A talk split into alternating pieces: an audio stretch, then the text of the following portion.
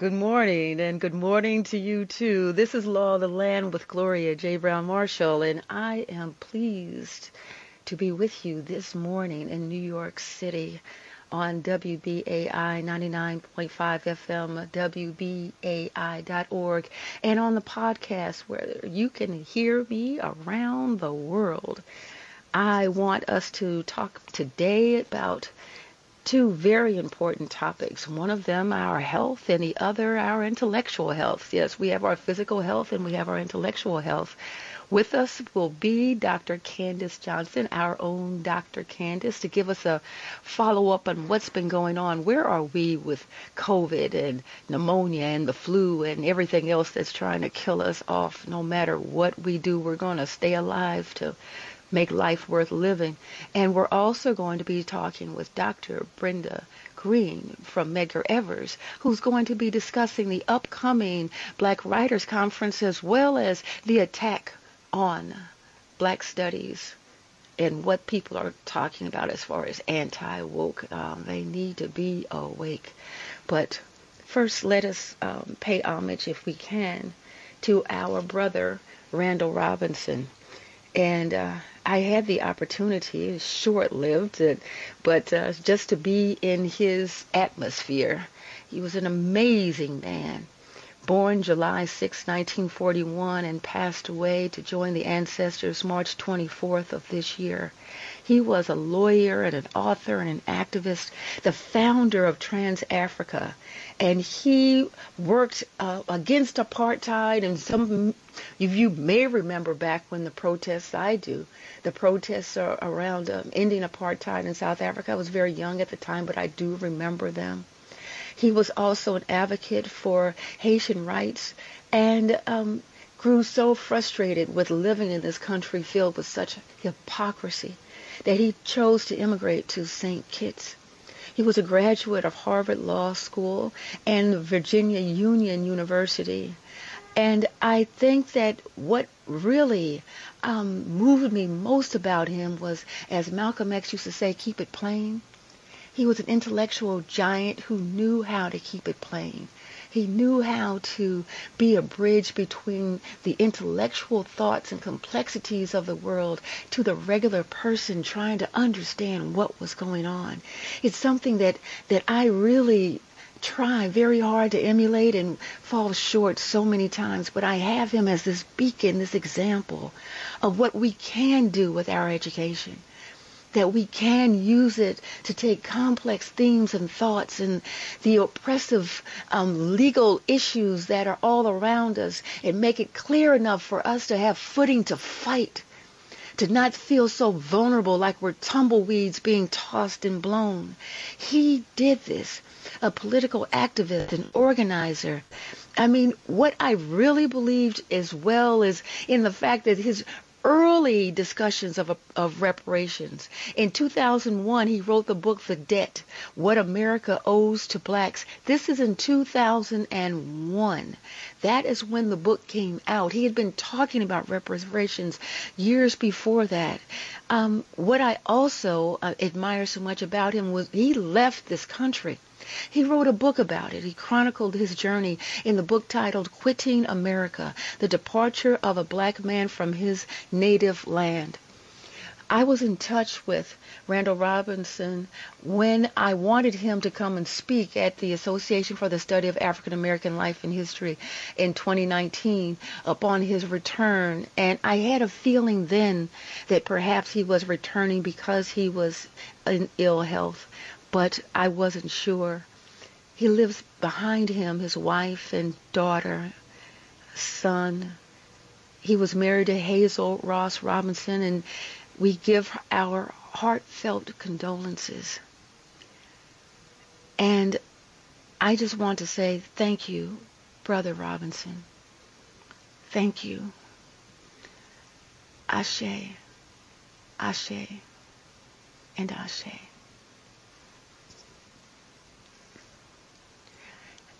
As we move forward with the ways in which we can be advocates. We can be enlightened. We can use the gifts that we've been given. You may think they're small gifts, but they're necessary. You wouldn't have it if you couldn't use it, if it wasn't important. And to discover this is a lifelong journey of trying to figure out what it is we have to offer. Education is all around us. That phone we have in our hand is filled with the libraries of the world. Millions of books, thoughts, people, history is in that phone. Use it.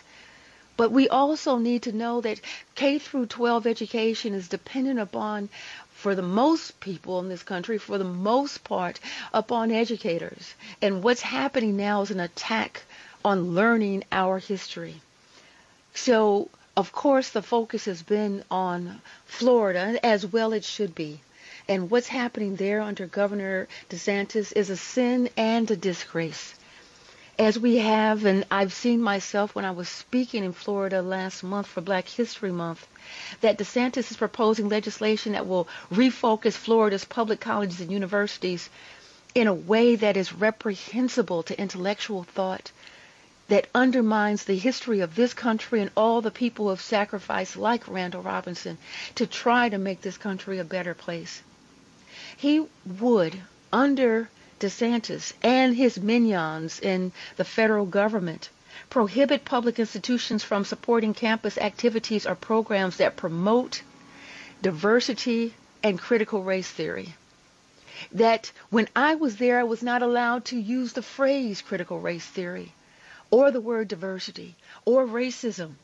They want to pretend like these things didn't happen they also want to take away any type of autonomy for the schools, take away tenure, so that people, whomever they may be with whatever type of educational background will have the power to determine whether or not what a professor is teaching is of the caliber to be taught. Anyone, a political appointee of this government, to do this.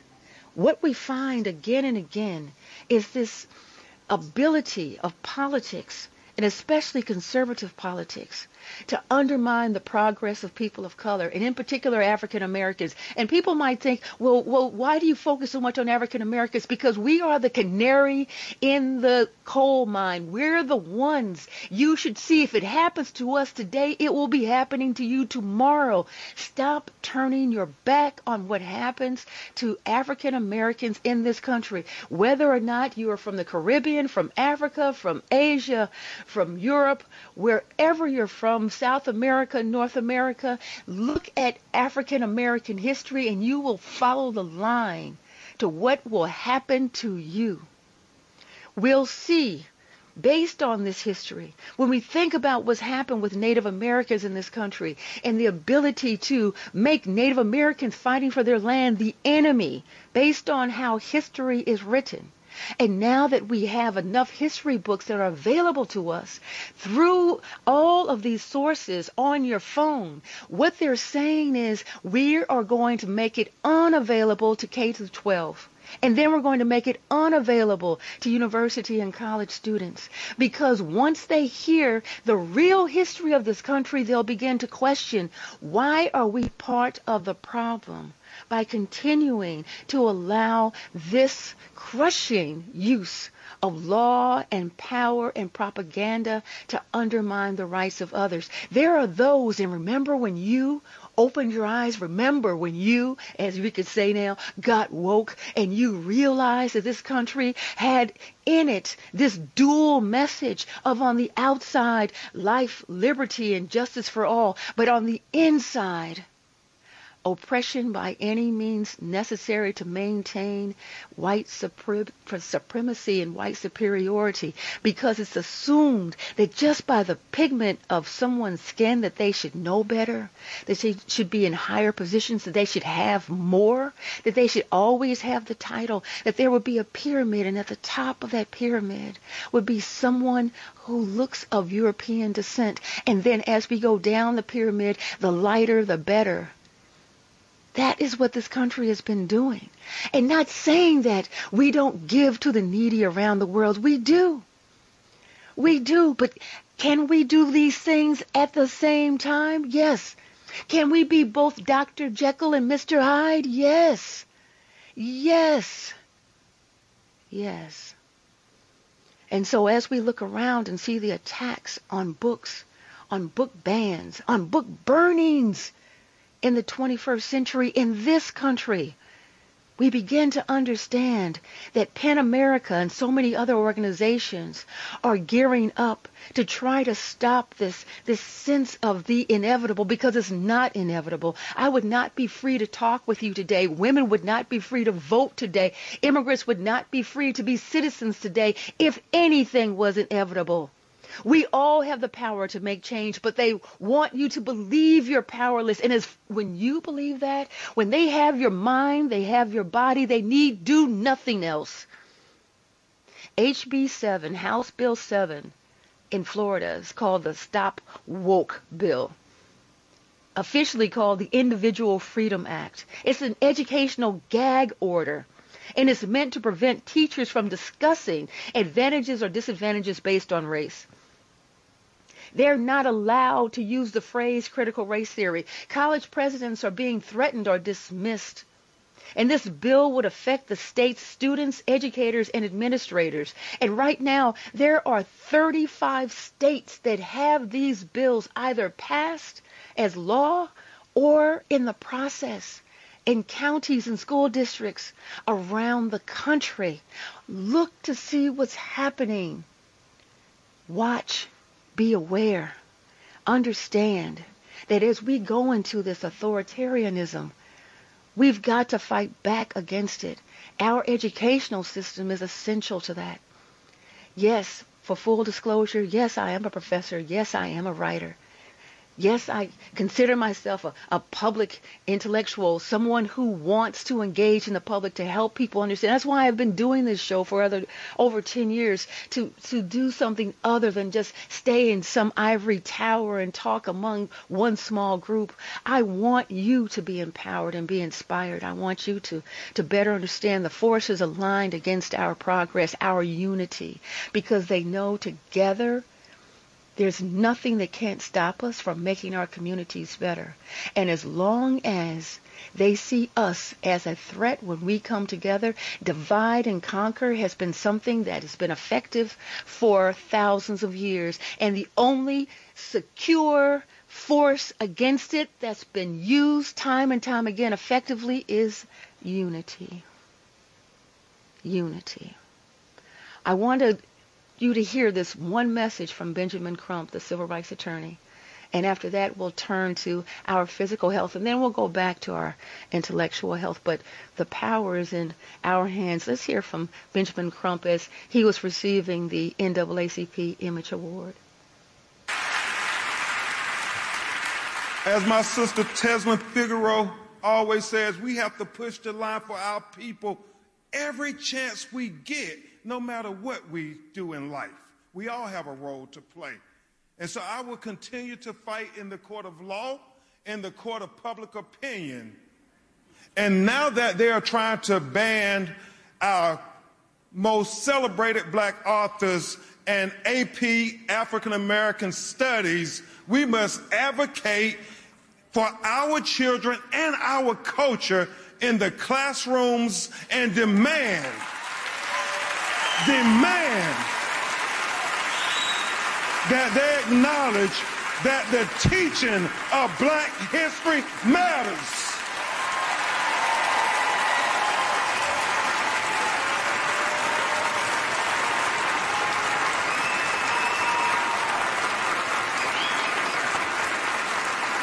Harriet Tubman matters. Frederick Douglass matters. Ida B. Well matters. Thurgood matters, Dr. King matters, Rosa Parks matters, Malcolm X matters, Shirley Chisholm, John Lewis. They were not mere footnotes in the history books. They were the heroes.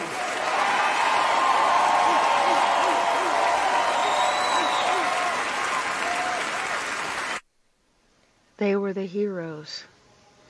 And you too, we all are heroes in the cause. We're here with Dr. Candace Johnson, assistant professor at Michigan State University in the School of Nursing, here to give us an idea not that we feel alone, but I feel very confused, uh, Dr. Candace, about this idea that COVID is gone, and yet I feel that it's still among us, that I know people. I have a friend who just got COVID last week, and um, I'm wrestling with the effects of the flu. So, what is going on with our physical health? Are we still under attack? And good morning.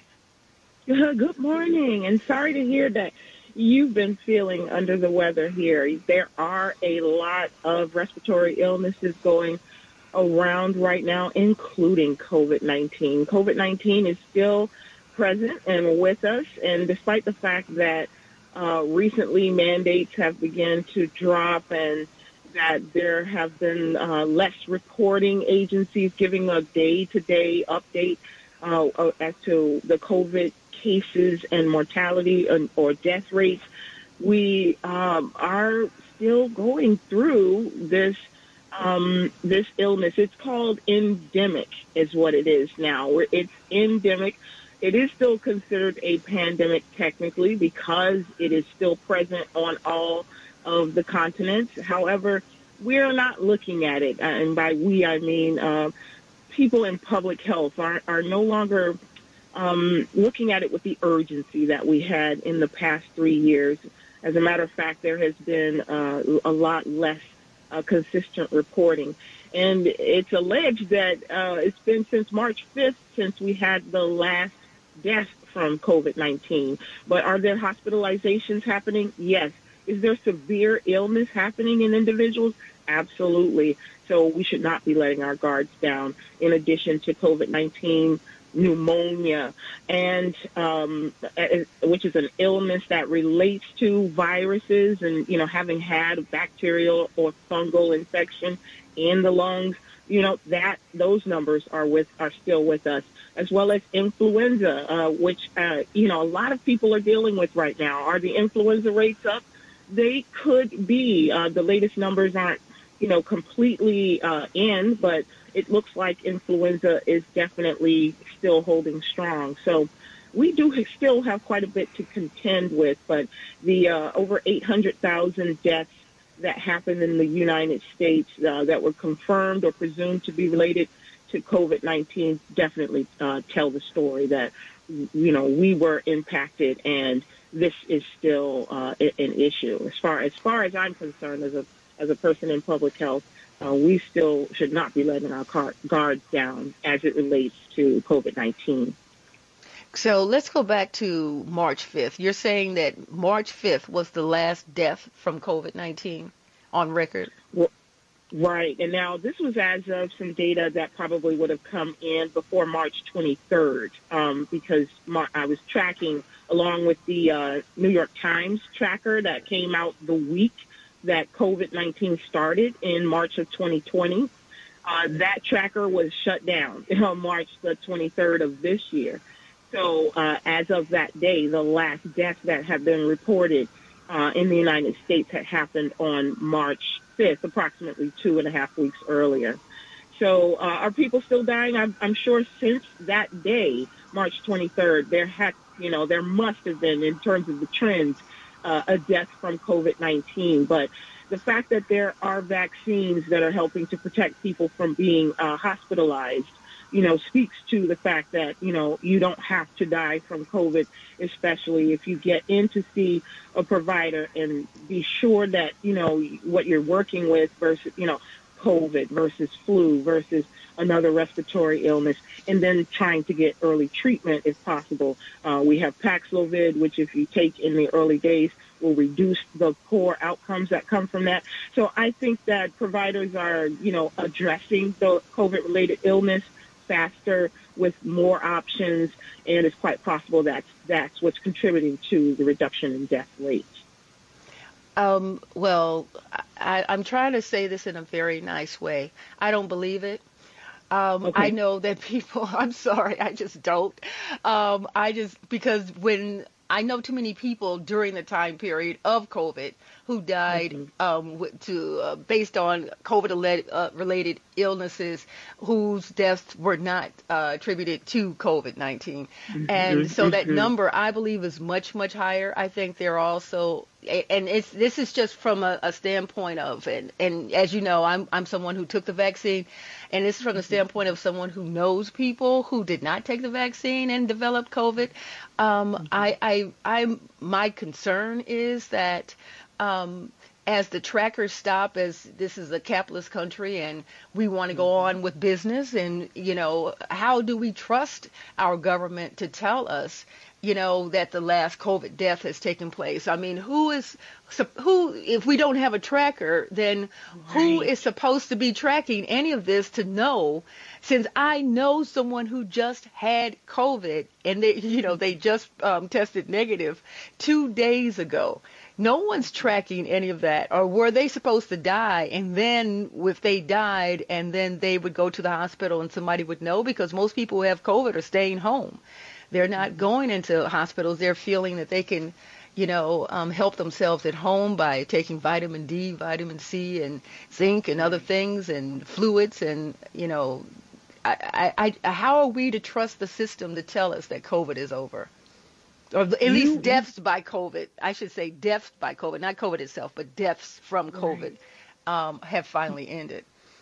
You you're bringing up a very um, controversial point in the public health community.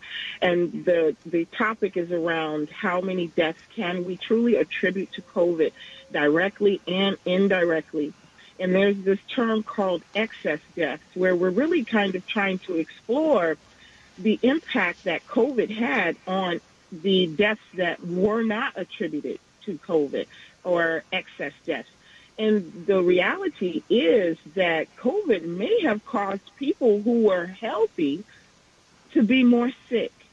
And uh, there's research, and I still have to unpack that research a little bit better. But it, of course, it already made those who were vulnerable, like the people who had high BMIs in the obese or greater category, smokers, people with pre-existing conditions like asthma, diabetes, or heart disease, all of those individuals who were more vulnerable certainly were made, uh, you know, uh, at a higher risk as a result of being exposed to COVID or having a family member who had COVID.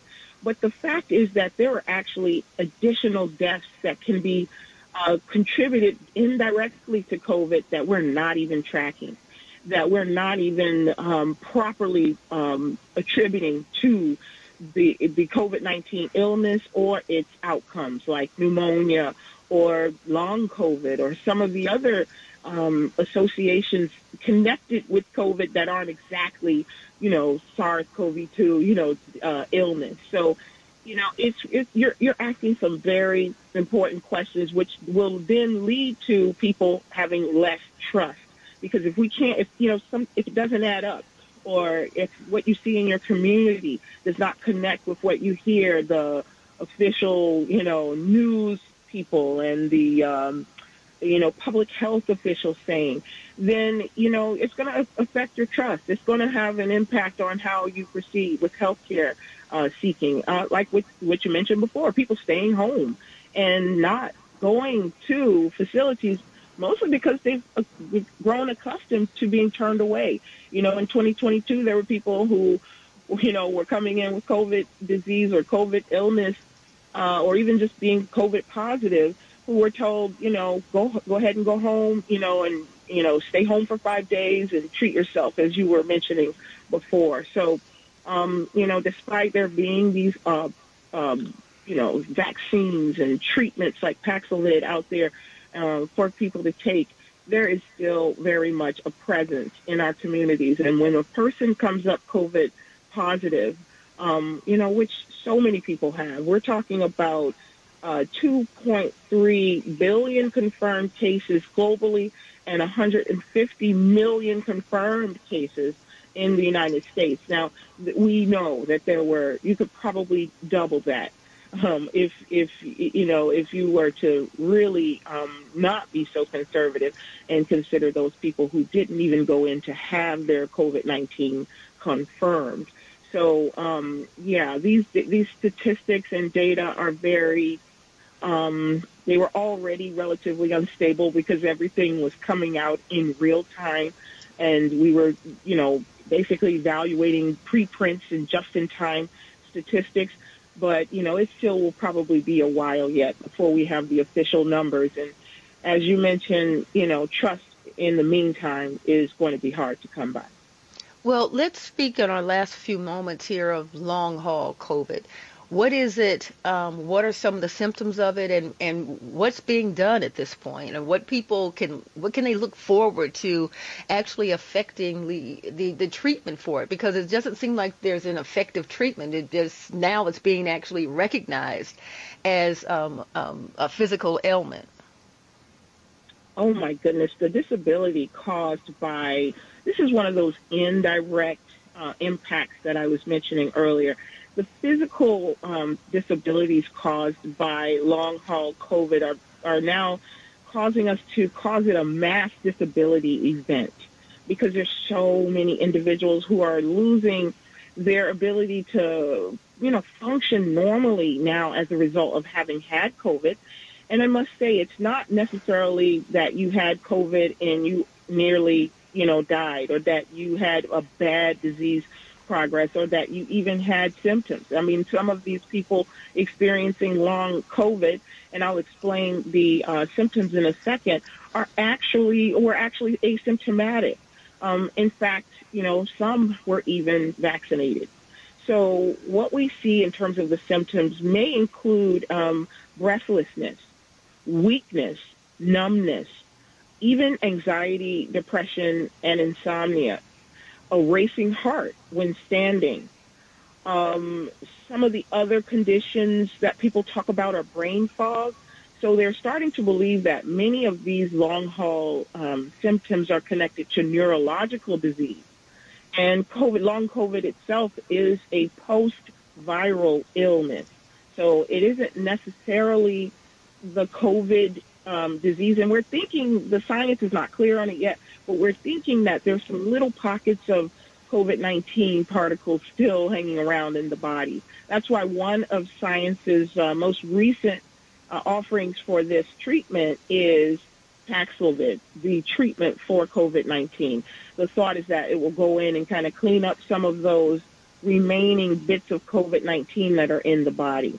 But the heart and lung symptoms, the sporadic inflammation, I mean, there are over 200 reported symptoms connected to long haulers disease around the world. So it is true, that, and a lot of them are neurological. So there is some work, but very little being put towards developing clinics. And for those clinics that exist to address this post-viral illness, there are months to um, you know weeks to months in the waiting list. I mean, some don't even have opp- uh, opportunities for opening until the end of the year. So there are many people, um, and again, they're including people who were asymptomatic, had mild disease or severe disease, uh, who are experiencing these symptoms. So if you are going through these symptoms, uh, I, I would like to validate that you know, this is real. And if you are realizing that you're having any of the symptoms that I mentioned, like energy crash after expending some mental or physical energy, um, severe brain fog, severe fatigue, even continued loss of smell and taste, uh, more pain or hypersensitivity to sound, these are all rooted in the neurological system. And a recent article in uh, Scientific American really goes into this idea that this is something we need to follow as a neurological problem that, uh, in, you know, in other words, it won't be easy to treat and will likely, you know, be with those individuals um, for for a while before they realize freedom. And because, or, or freedom from these symptoms, and because this is considered a um, uh, a, dis- a disability or dis- disabling um, post-viral illness, you know, it's it's really complicated for people who are experiencing work issues, you know, problems with having to um, have time off of work because they aren't able to function with that brain fog. So, you know, I really encourage people who might be experiencing those symptoms to reach out. There are support groups. There are online Facebook support groups, um, you know, to help people with coping and at least validating their symptoms. Thank you so much, Dr. Candace Johnson, our own um, Dr. Candace, for New York City's um, um, insight, um, questions, concerns. You've been there for us throughout this um, multi-year tumult, and we appreciate you and look forward to having you back to explain what is going on with our physical health. And, and thank you so much, and and congratulations on the the new position. Oh, thank you so much, and thank you for continuing to invite me over the years. It's been my pleasure to uh, report on this public health news. Thank you. Thank you. This is Law of the Land with Gloria J. Browne-Marshall. From our physical health to our intellectual health, our health as far as um, learning and experiencing new worlds. That's what books do for me. It helps me to see the world, but it also helps me to experience new worlds. Um, people I would never know I've met through books. As a as a kid, I would explore all around from my bedroom, um, from the lying on the living room floor, just reading a book and taking my mind to so many different places. And now in my life uh, as a writer and, and writing books, that hopefully that will inspire and and and inflame that that sense of adventure inside or help people to better understand the, the lives lived hundreds of years ago and how we can learn from those lives. Books do that. And yet at the same time, we have over 565 books banned in Florida schools alone. 565 books banned in Florida schools. But we believe, and we believe, and we believe that truth will reign because we are going to force it. We're going to force truth. We're going to force things into the light.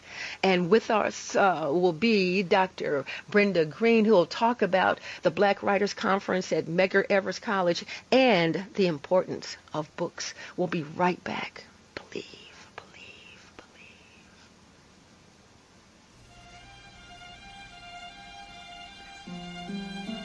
believe. If you believe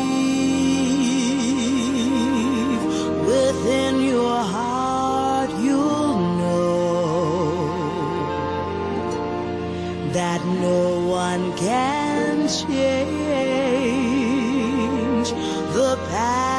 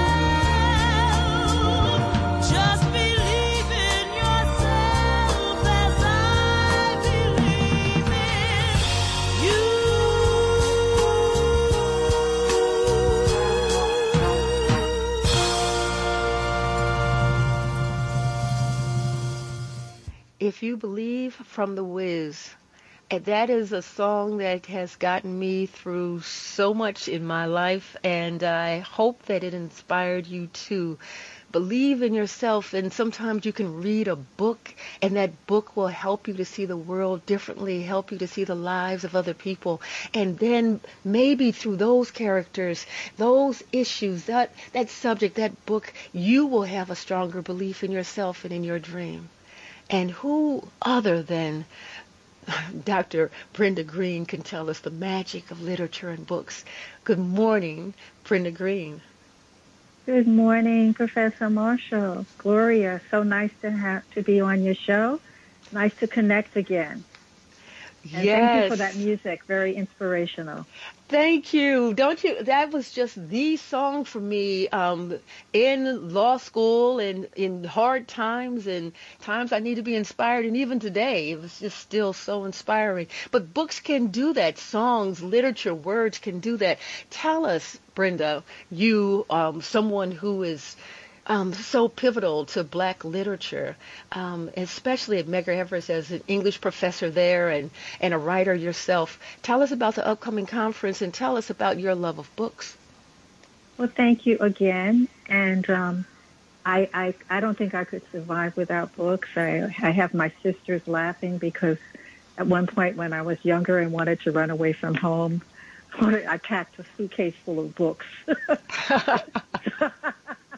that was more important.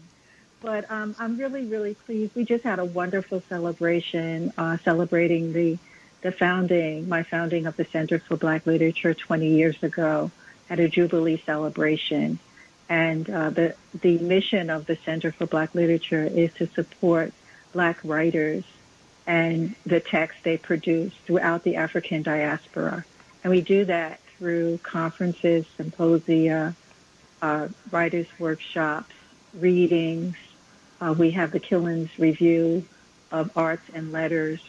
And I also host a radio show where I interview writers talking about their work and their craft and their lives.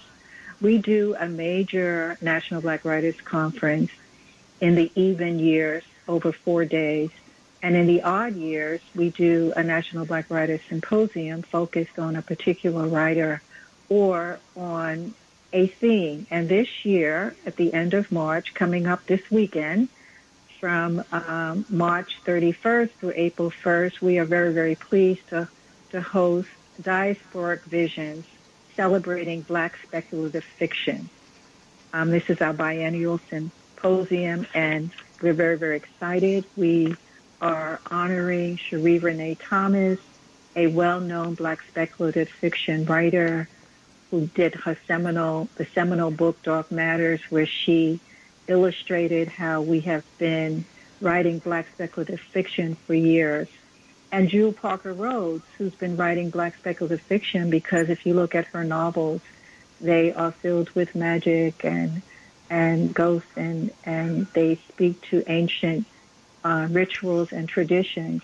So we're honoring them with the Octavia Butler Award and Octavia Butler was a uh, a black speculative fiction writer. In fact, but she didn't like to call herself speculative fiction, black science fiction writer, who did uh, the works we all so love. We actually did a, a symposium symposium on her, um, most well known for Kindred, which was recently on the TV series uh, Hulu, Kindred, and um, my favorite is Parable of the Sower and Parable of the Talents.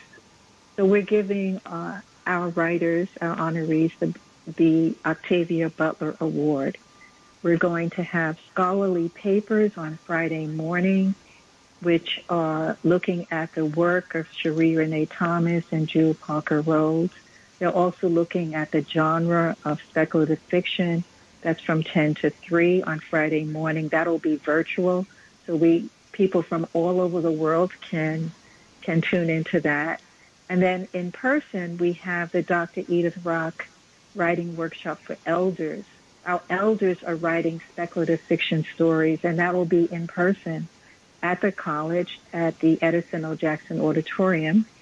And then on Saturday, we begin with our roundtable discussions featuring uh, speculative fiction writers and scholars. We're looking at the evolution of black speculative fiction from print to film. And Um, we have confirmed speakers, Reynaldo Anderson, Jewelle Gomez, who's been doing this work for a long time, Rasheedah Phillips, and Leslye Penelope. Then we are looking at the black speculative fiction's impact on popular culture, and you know it has really exploded in film and um, comic books, and we have it in music. You have Afrofuturism. Um, that um, is being sponsored by the Black Science Fiction Society, which is a huge organization. It has thousands of followers of black science fiction. And that is being uh, moderated by Jarvis Sheffield, who's the president of that. And our writers include Tim Fielder, Jesse Holland, Christine Taylor Butler, and Ytasha Womack. And then we have our final um, roundtable is the presence of Africa in Black speculative fiction. And that's what we really have seen really um, grow in the last, I would say, the last couple of decades. You, it's epitomized in the screening, the screenplay of Wakanda, where you have the presence of Africa, and we have writers who've, who've centered Africa in their work. Um, that's uh, Tananarive Due, Anita Kopacz, Waya Two More, and um, we have another writer, and then it's also being moderated by uh, Mo Beasley. We have we end with a conversation between Jewell Parker Rhodes and Sheree Renée Thomas talking about their work, their journey, and the themes and trends, and we present them with the award. So it's called a symposium, but it's really a gathering where we have these roundtables and uh, roundtable discussions, the awards program, uh, the scholarly papers, and we will also have an opportunity for those who attend the conference in person to purchase books, to get books signed. We'll have a marketplace with vendors. So it'll be a really community gathering of people coming together, and that will be at Medgar Evers College. And all of that is on our website. If you go to www.centerforblackLiterature.org, they will, um, you can look and see um, the program and you can register. Uh, it's very, very nominal, the registration. And once you register, you'll get a link to listen to the virtual programs, uh, the virtual scholarly papers on on uh, Friday morning, and then to uh, register for the conference. You can also register in person on Saturday, but we encourage people to try and register now so that when you come in, you can go right into the programming. So again, I, I encourage people to attend. It's going to be an exciting time. It also, um, we're also on social media, Facebook at Center for Black Literature, uh, Twitter at Center for Black Lit, Instagram at Center for Black Lit. Oh, that was a lot, and we want to make sure that people um, come out. You know, I know when we talk about speculative fiction or speculative writing, um, yeah, the good old fashioned was science fiction. And I, I remember watching Star Trek as a kid, and, and when they finally started having Whoopi Goldberg and others like uh, people of color outside of Uhura, you know, in the future. And then the, the question is, what is our future? How do we carve out our future in the world? And what does it look like in, in other planes and other people in other places from our perspective? So I'm very excited about uh, where speculative fiction can take us and where we can go in the not just the Marvel universe, but our own individual universes that we can create as as writers. Um, uh, in, at the same time that we're having this this um, symposium and having the ability to discuss um, these great authors, we're having a pushback. We're having book bans. Um, wh- where are you in this is this perspective on uh, what's going on with this push against literature, and especially so many of the books that are being banned are by black authors? Yes, it's, it's even ironic. One of our programs um, that we host, the Center through Re-envisioning Our Lives Through Literature, two of the books that we're using with our youth are on the book banned list.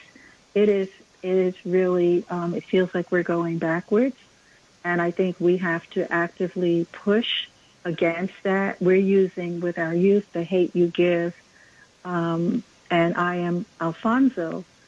And you know, you, when you have books like Toni Morrison, uh, Toni Morrison's books, and Jacqueline Woodson, um, you know, Alice Walker on the banned booklets, you know that things are really bad. So I think you know this this this really epitomized the the critical need for institutions such as the Center for Black Literature, where we are providing uh, writers with spaces to talk about this. But we have to do more. We have to, to do writing. We have to write do op-eds. We have to align with other organizations. PEN has a uh, has doing some major work around bringing together people to resist the banning of books and the censorship of books. Um, also, the libraries are doing a lot of work around that. So united, we're going to have to send that message. And we have to make sure that we're purchasing those books that they are saying are banned. We have to raise the, the public's awareness because what do you do when you ban books? That means that you are marginalizing the people whose stories are part of this this America, part of the American um, narrative, part of the master narrative.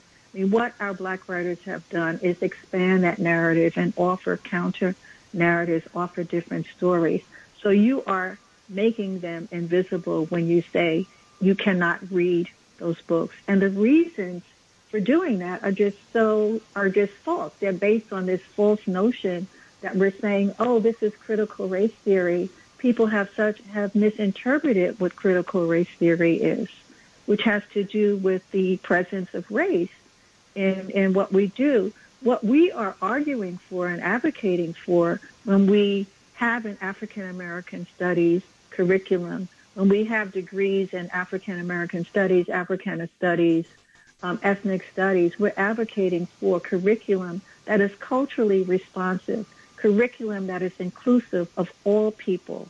And there's there's a fight against that. And so well, in our in our universities, wherever we can, we have to raise our voices. And I want to I want to go to the sensitive sensitivities of supposedly these white children. It only takes one child to make one comment, you know, based on a question by one parent. If that one child is white and that one parent is white, and they go to the school district and they say, "Well, my child was made to feel uncomfortable." And what really bothers me about this on so many different levels, but on this one, is when we're dealing with people of color. So if they're learning about World War II, if they're learning about the attack on Pearl Harbor, which involved you know thousands of people's lives lost and you know a, attack a brutality of war all of that that's all right to learn about. You can watch films on that. You can read books on that. But it's the idea that you're you're going to be on the, the, the, the side of those who did the attacking. And so therefore the discomfort is I don't want to be associated or have my child associated with the group that attacked as opposed to the victim of the attack or the hero within the um, the whole dynamic of the attack. It's the idea that um, to maintain this hero worship of white supremacy, then one must always have these young people see people who could look like their father in a position of right and just and good. And if that's not the position, then the child is is confused because they've been told that they're part of the group of just and right and good, and now you're actually allowing them to have critical thinking about the role that race plays in our country. And it's and, and I think my concern when it comes to young people, that K through 12 and now into college, that they're going to be unable to think for themselves as to what the role race plays in this country and has played in so long in this country. No, you're absolutely right. Um, that's why I'm, I'm very pleased that you know the the city council and a, a group of educators have advocated for making sure that Black Studies is incorporated in the curriculum. But um, people have to learn to live with discomfort, as you're saying. People have to be uncomfortable because the stories are uncomfortable. It's it's how how you teach them. People have to be visible in all the work we do. And so that one person, and um, can say something. And unfortunately, it's you know so so often, as you said, it's the parents parents who have said, you know, I don't want my child reading that book. And, you know, one of the things that as educators, I think we have to do, we have to make sure that we're being very transparent with parents and with, with um, our children. And I think that would help. I, I know that when one of the books we used was by John Oliver Killens, The Cotillion, and it was, there were a lot of things related to um, cultural nationalism and black power and uh, a couple of the parents that they really didn't want their child reading that. And so I, I wrote I wrote a, a letter to the to all the parents as the director of the program and explained why it was important to hear those stories. You know, I think about you know um, one of the films that that just um, was was celebrated at um, one on the Oscars at the um, was the film on on World War One. What's what am I thinking? All Quiet on, was it All Quiet yes. on the Western Front? Mm-hmm. Yes, All Quiet on the Western Front, which is really kind of an, an anti-war movie. But who's missing? Who are the faces? What's the presence missing in that in that film and that story? You know, you would think that it got many awards, and it's good because it's an anti-war movie. But where were blacks located? Are we? Yes, are we and I that know there were no blacks ever who, who were not participants in World War One. And we but I also know case. that it's not the case because I know my grandfather, God rest his soul, was one of the black soldiers forced into the fields in France where the mustard grass was, I mean mustard gas, um, in order to test to see if it was poisonous or not. We're down to our last um, 30 seconds, and I want to circle back. One PEN America, P-E-N dot org. If you go to the PEN America website, you can find out more about book bannings and and what's going on in Florida and around the country, and um, find these books that are listed as books that are seen as pornographic, violent, or inappropriate. Which, of course, what does inappropriate mean? That that's amorphous standard. But I'd like us, if we could, I'd like you to go to listeners out there, go to Medgar Evers this weekend. I'm going to let Brenda give you one last quick push about what will take place this weekend, and please participate. What good is a book on the shelf that we are advocating that should be opened if you yourself won't open it? Brenda, tell And them I- what they should do this weekend. Thank you. Black, black speculative fiction is the future. It is something that uh, that touches and engages people at all levels, all generations, and it examines the past. It chronicles the future, critiques the future, and are very often gives cautionary tales. And it's exciting and fun. So you have a chance to meet writers, to talk with them, to buy books, to to um, go to our marketplace. You can even get books online. You have part. You have an opportunity to be part of the conversation. So and how do I? How do they website. sign up? Yes, the website. at www.centerforblackLiterature.org, www.centerforblackLiterature.org. Um, you can also call 718 um, 718-804-8883, 718-804-8883. But it's best to go to the website and register. And you will, it will be a memorable and historic experience for you. People walk away and say they've never seen that, that before. It's just really, really exciting.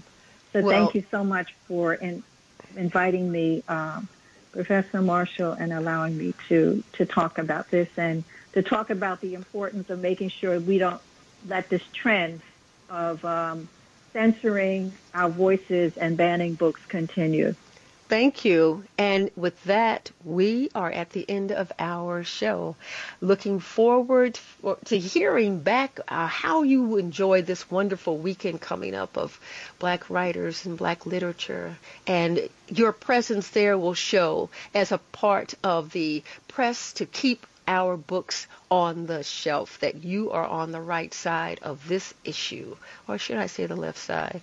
This is Law the Land with Gloria, J. Browne-Marshall, and thank you for all you do to make WBAI the station that is available, listener supported for so many decades. If you have a chance, please become a BAI buddy. Call 212-209-2950, 212-209-2950, 212-209-2950. And for any amount you want to give per month, it could be $5.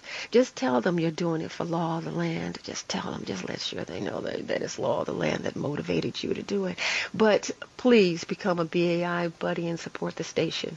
Thank you so much for listening. I look forward to all that you do to make this world a better place. Thank you, Michael G. And I'll see all of you